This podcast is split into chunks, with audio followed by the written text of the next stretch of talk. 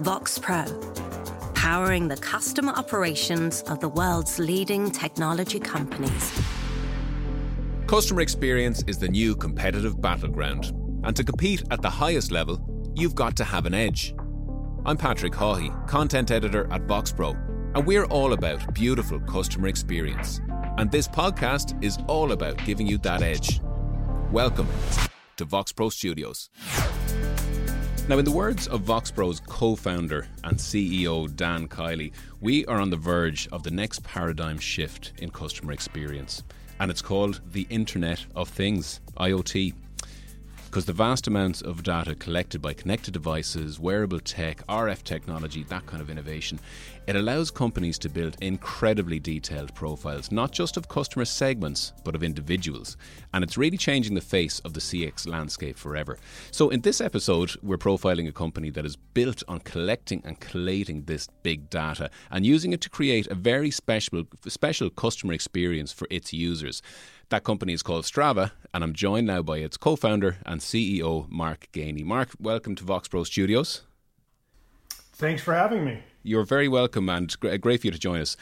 Can you start by telling us what Strava is, very simply? Sure. Easiest way to describe Strava is uh, really the world's social network for athletes. Uh, we are a, we're a technology company headquartered in San Francisco where we've developed products and services, largely on uh, mobile apps, but also working with lots of partners with wearables and, and web services to create a, a service for athletes where they can they can gather, they can track their rides, their runs, their their ski sessions and surf sessions.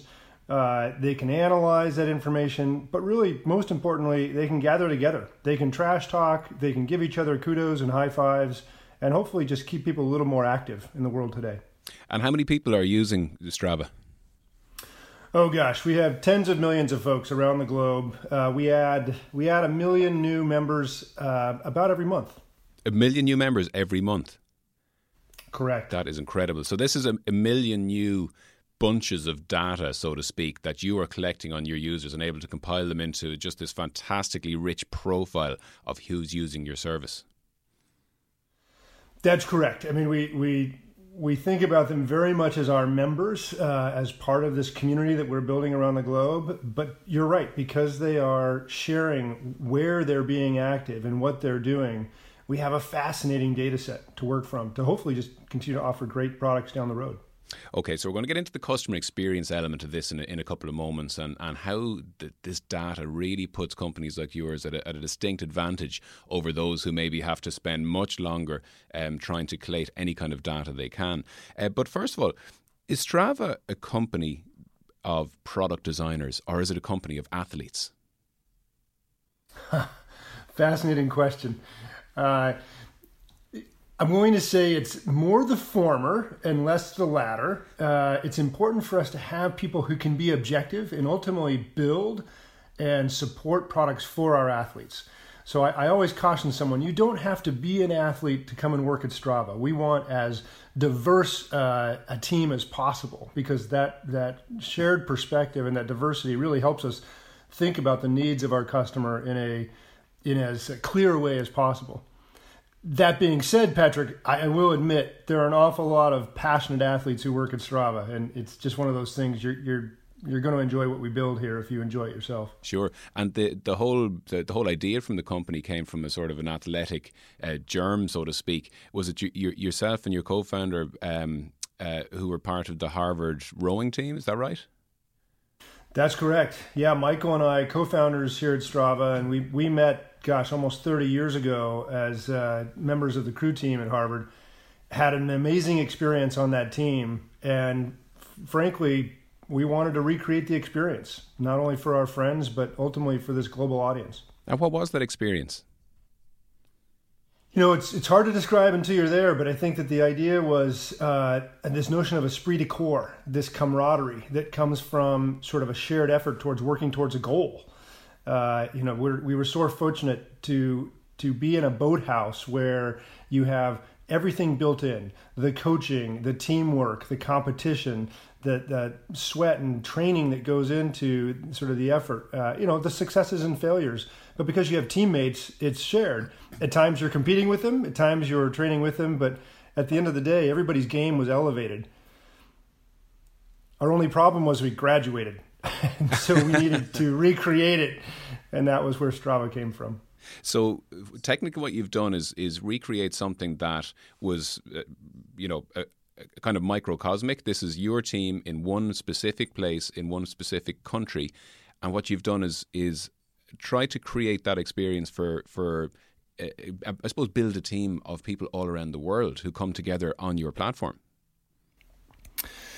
That's correct. Uh, I think if you were to ask Michael, and, and I'll acknowledge this, when we first started Strava, uh, we had no idea uh, whether it would support the kinds of people that we have today and the, the, size and scope. If it had supported 20 of our closest friends and, and kept us a little more active, uh, we probably would have been happy.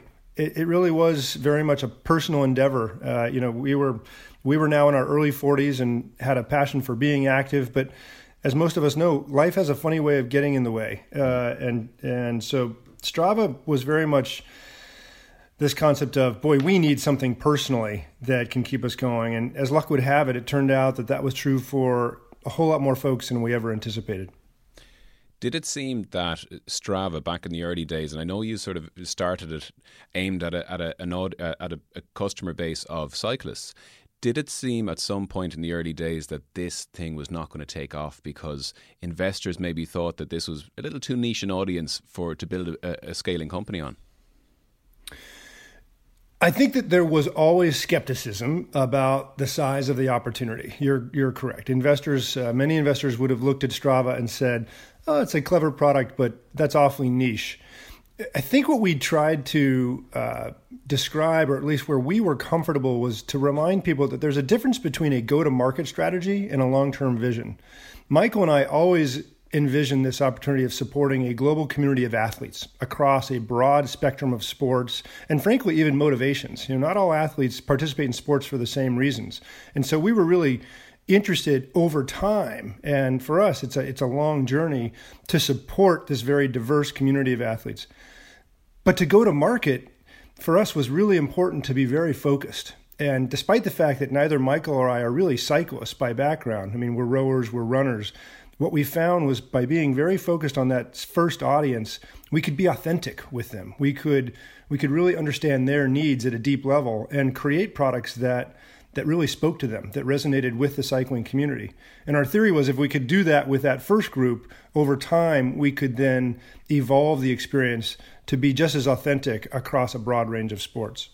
It reminds me of the, the, the phrase that Paul Graham from Y Combinator coined as do things that don't scale. That's exactly right. It's counterintuitive, particularly here in Silicon Valley, where there's always this, you know, get big fast mentality. But the reality was, if you don't have that initial product fit, that that product market fit that so many people describe, it's very hard to ever think about scale. Vox Pro, powered by TELUS International. So fast forward to today, as you say, millions of people joining all the time.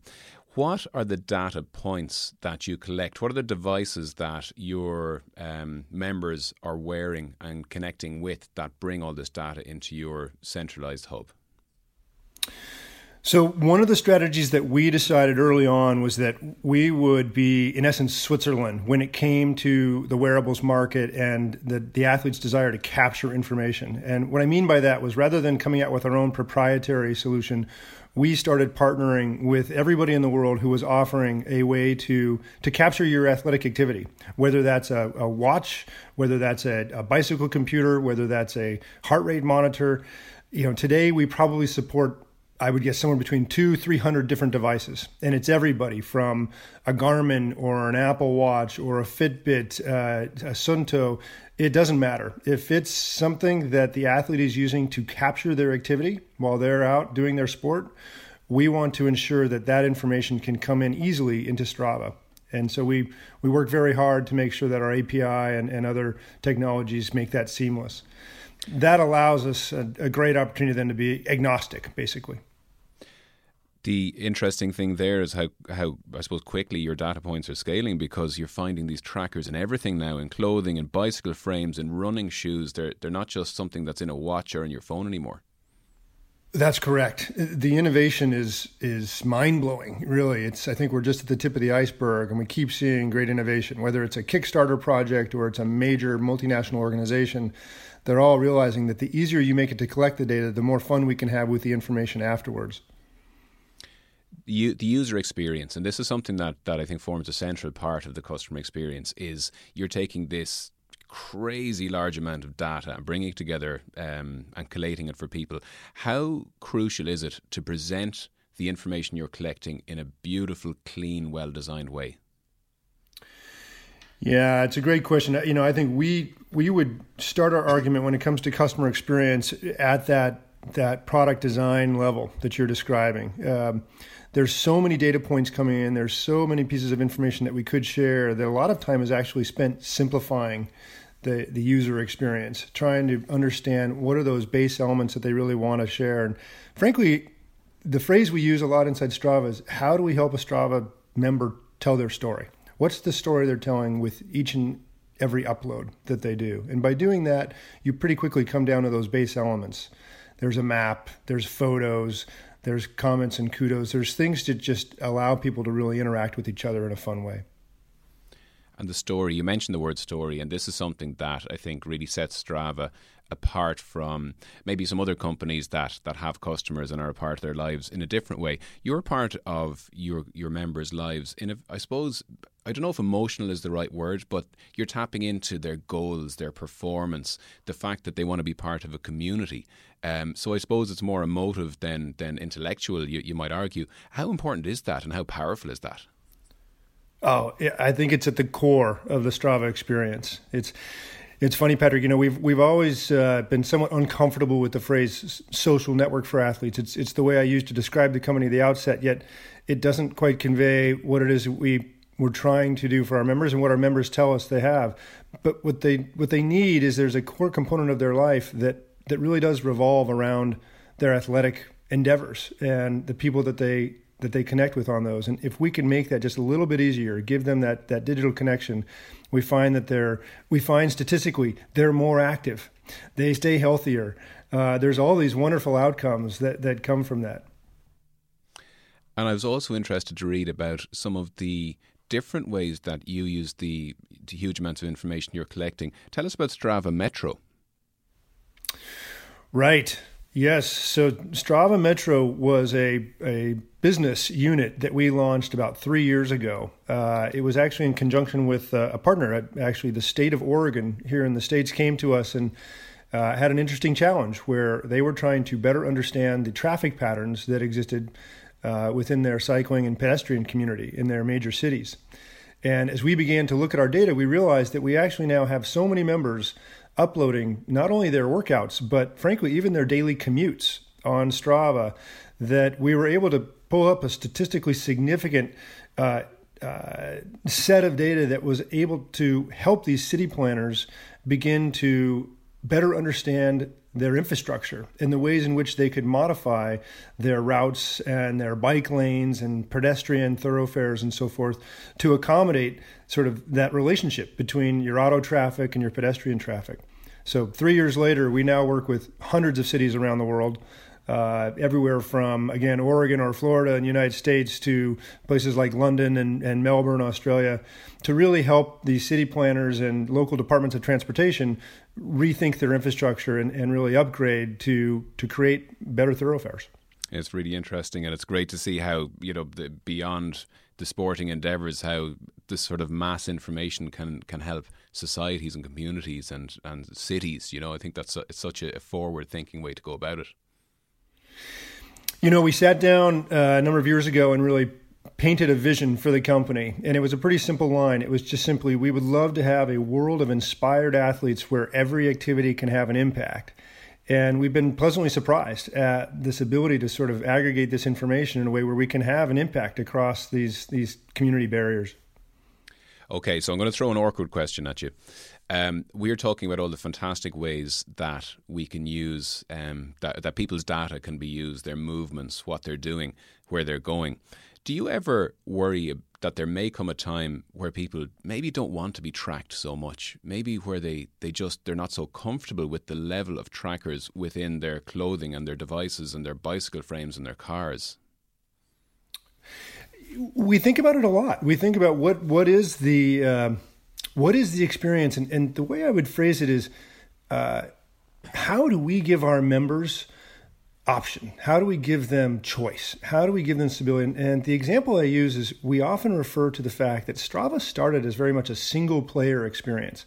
Our thesis was if there were only one member at Strava, what would they get value from? And in essence, I think it, it tries to solve the problem you're describing, which is how can we allow someone to have a very private yet rich experience with their information if they've decided to capture it in the first place, which is a, a question that that uh, is open to debate. But assuming they do, how can we keep that as single player, private? They're just getting personal. And then over time, if they see the value in the context that comes from sharing their information with others, so be it.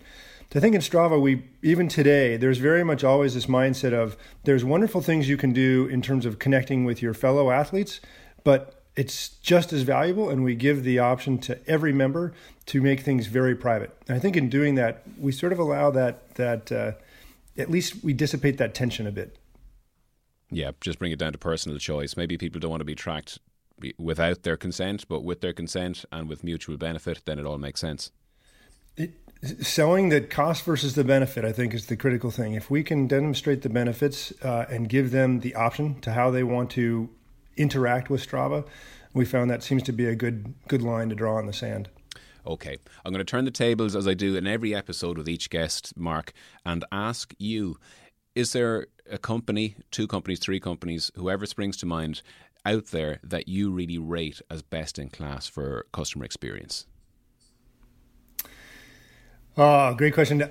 You know, I think the first that comes to mind would be uh, oh, it's probably someone that everybody says, but I got to give credit where it's due. Virgin, uh, you know, Virgin, and, and, here in the states, I happen to be a frequent flyer on Virgin America, uh, and they, I just think that Richard Branson he he figured out the recipe decades ago, uh, but I've been impressed with the way in which he maintains that ethos. Uh, there's a certain humility to their customer experience. There's a certain humor to what they do. Uh, they seem to keep things in perspective, yet they also just pay amazing attention to the details.